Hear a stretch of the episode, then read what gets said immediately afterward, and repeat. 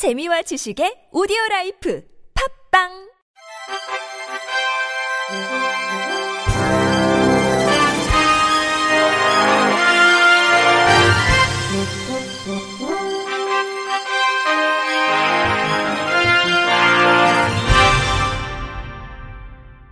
청취자 여러분 안녕하십니까? 2월 10일 금요일 KBIC 뉴스입니다. 가스비를 비롯한 난방비가 폭등하고 있는 가운데 전기세 및 가스비를 납부하지 못해 복지 위기 대상자로 발굴되는 취약계층이 큰 폭으로 증가한 것으로 드러났습니다. 국회 보건복지위원회 더불어민주당 최혜영 의원이 사회보장정보원으로부터 제출받은 자료에 따르면 2021년 기준 약 133만 9천 명이었던 복지 사각지대 발굴 대상자가 2022년에는 약 120만 명으로 전년 대비 10% 10% 감소했지만 전기, 가스 등 공공요금 연체에 따른 복지 사각지대 발굴 대상자는 오히려 크게 증가한 것으로 나타났습니다. 더불어 최근 3년간 단전, 단가스 등 공공요금 체납으로 인해 복지 사각지대 대상자가 24만 6천 명에 달하는 가운데 2021년 기준 6만 9천 명이었던 취약계층이 2022년에는 12만 3천 명으로 두 배 가까이 늘어난 것으로 확인됐습니다. 공공요금 연체 항목별로 살펴보면 전기료 체납이 16만 8,730명으로 가장 많았고 단가스, 단전이 뒤를 이었습니다. 연도별로 살펴보면 증가폭이 가장 큰 항목은 전기료 체납에 따른 대상자로 2021년 4만 6,061명에서 2022년 9만 667명으로 97%나 증가한 것으로 나타났습니다. 단전의 경우 2021년 5,022명에서 2022년 9,658명으로 92% 증가했고, 단가스는 2021년 18,362명에서 2022년 22,974명으로 25% 증가했습니다. 특히 2022년 마지막 조사가 11월 18일까지 진행됐다는 점으로 미뤄볼 때 최근 전기세 및 난방비 인상으로 인해 직격탄을 맞은 복지 취약 가구 수는 훨씬 더 많을 것으로 보입니다. 최 의원은 난방비 폭등 상황에서 정부의 복지 안전망이 제대로 작동되지 않은 탓에 전기료나 가스비 등 공공요금을 납부하지 못한 취약계층이 한 해 동안 두 배 가까이 증가했다고 밝혔습니다. 그렇지 않아도 고금리와 고물가 속에 어려운 생활을 이어나가는 취약계층에게 앞으로 공공요금이 줄줄이 인상되면 제2, 제3의 사각지대 방치 희생자가 나오지 않을까 우려된다고 지적하기도 했습니다. 이어 복지부는 사회 취약계층 보호 사업의 주무부처로서 공공요금 폭등으로 인한 취약계층 발굴 및 적절한 지원 대책을 마련해 난방비 폭등의 충격이 취약계층에게 더 큰 충격으로 이어지지 않도록 해야 할 것이라고 밝혔습니다. 있습니다. 국회 보건복지위원회 정의당 강은미 의원이 어제 국회에서 열린 보건복지위원회 업무 보고에서 복지부 조규홍 장관에게 최근 한파로 난방비가 급증하는데 그룹홈, 지역 아동센터 등 사회복지시설의 특별 난방비 지원이 부족하다면서 추가 지원을 주문했습니다.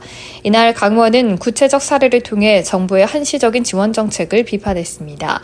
강 의원은 LPG 가스를 사용하는 광주의 한 그룹홈은 작년부터 LPG 요금이 계속 올라 난방비만 월 100만 원이 넘어 추가 지원받은 60만 원에 40만 원 정도 추가로 결제한 상황이라면서 2월은 1월보다 더 많이 나오는 달이기 때문에 최소 120만 원 정도는 나올 거라고 예상했다고 말했습니다.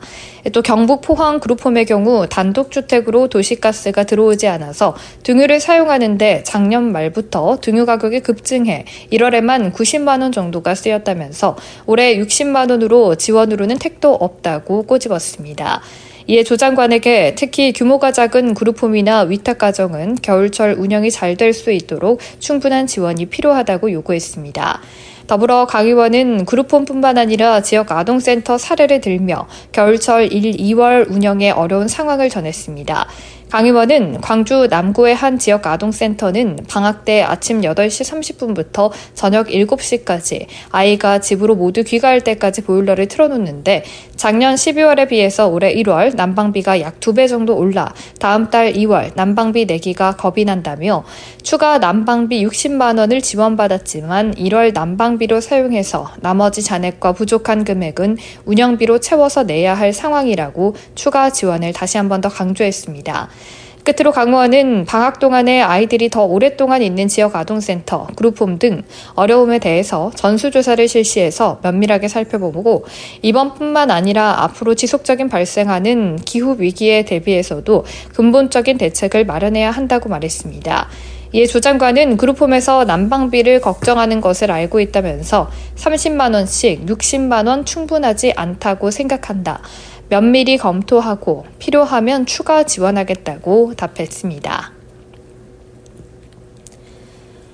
서울시 장애인 일자리 통합지원센터가 장애인 맞춤형 직무 지원 사업 참여 사업체를 오는 10월까지 모집합니다. 장애인 맞춤형 직무 지원 사업은 사업체에 적합한 장애인 인력의 파견 및 인건비 지원을 통해 장애인 고용에 대한 사업체의 부담을 경감시키고 구직 장애인에게는 인건비를 지원해 소득을 보장하고 자립생활의 기회를 제공합니다. 취업을 희망하는 장애인은 센터와 단기 근로계약을 체결하고 사업체에 파견돼 업무를 수행하며 최대 3개월간 인건비를 지원합니다. 또 파견 근로자가 사업체 소송으로 채용이 전환되고 1개월 이상 고용이 유지된 사업체를 대상으로 취업 전환 지원금을 지급합니다. 모집 대상은 서울시 거주 중인 만 15세 이상 등록 장애인, 서울 경기 내 장애인 채용을 희망하는 사업체이며 센터 담당자와의 상담을 통해 신청이 가능합니다. 사업 참여와 관련된 자세한 사항은 서울시 장애인 일자리 통합지원센터 홈페이지 내 사업 안내 게시판을 참고하거나 전화로 문의하면 됩니다. 서울 마포구는 장애인에 대한 이해와 인식 개선을 위해 2023년 장애인식 개선 영상 콘텐츠 공모전을 개최한다고 밝혔습니다. 이번 공모전은 장애인들의 인권을 보호하고 차별을 개선해 장애인과 비장애인이 함께 어우러지는 지역사회 분위기 조성을 위해 마련됐습니다.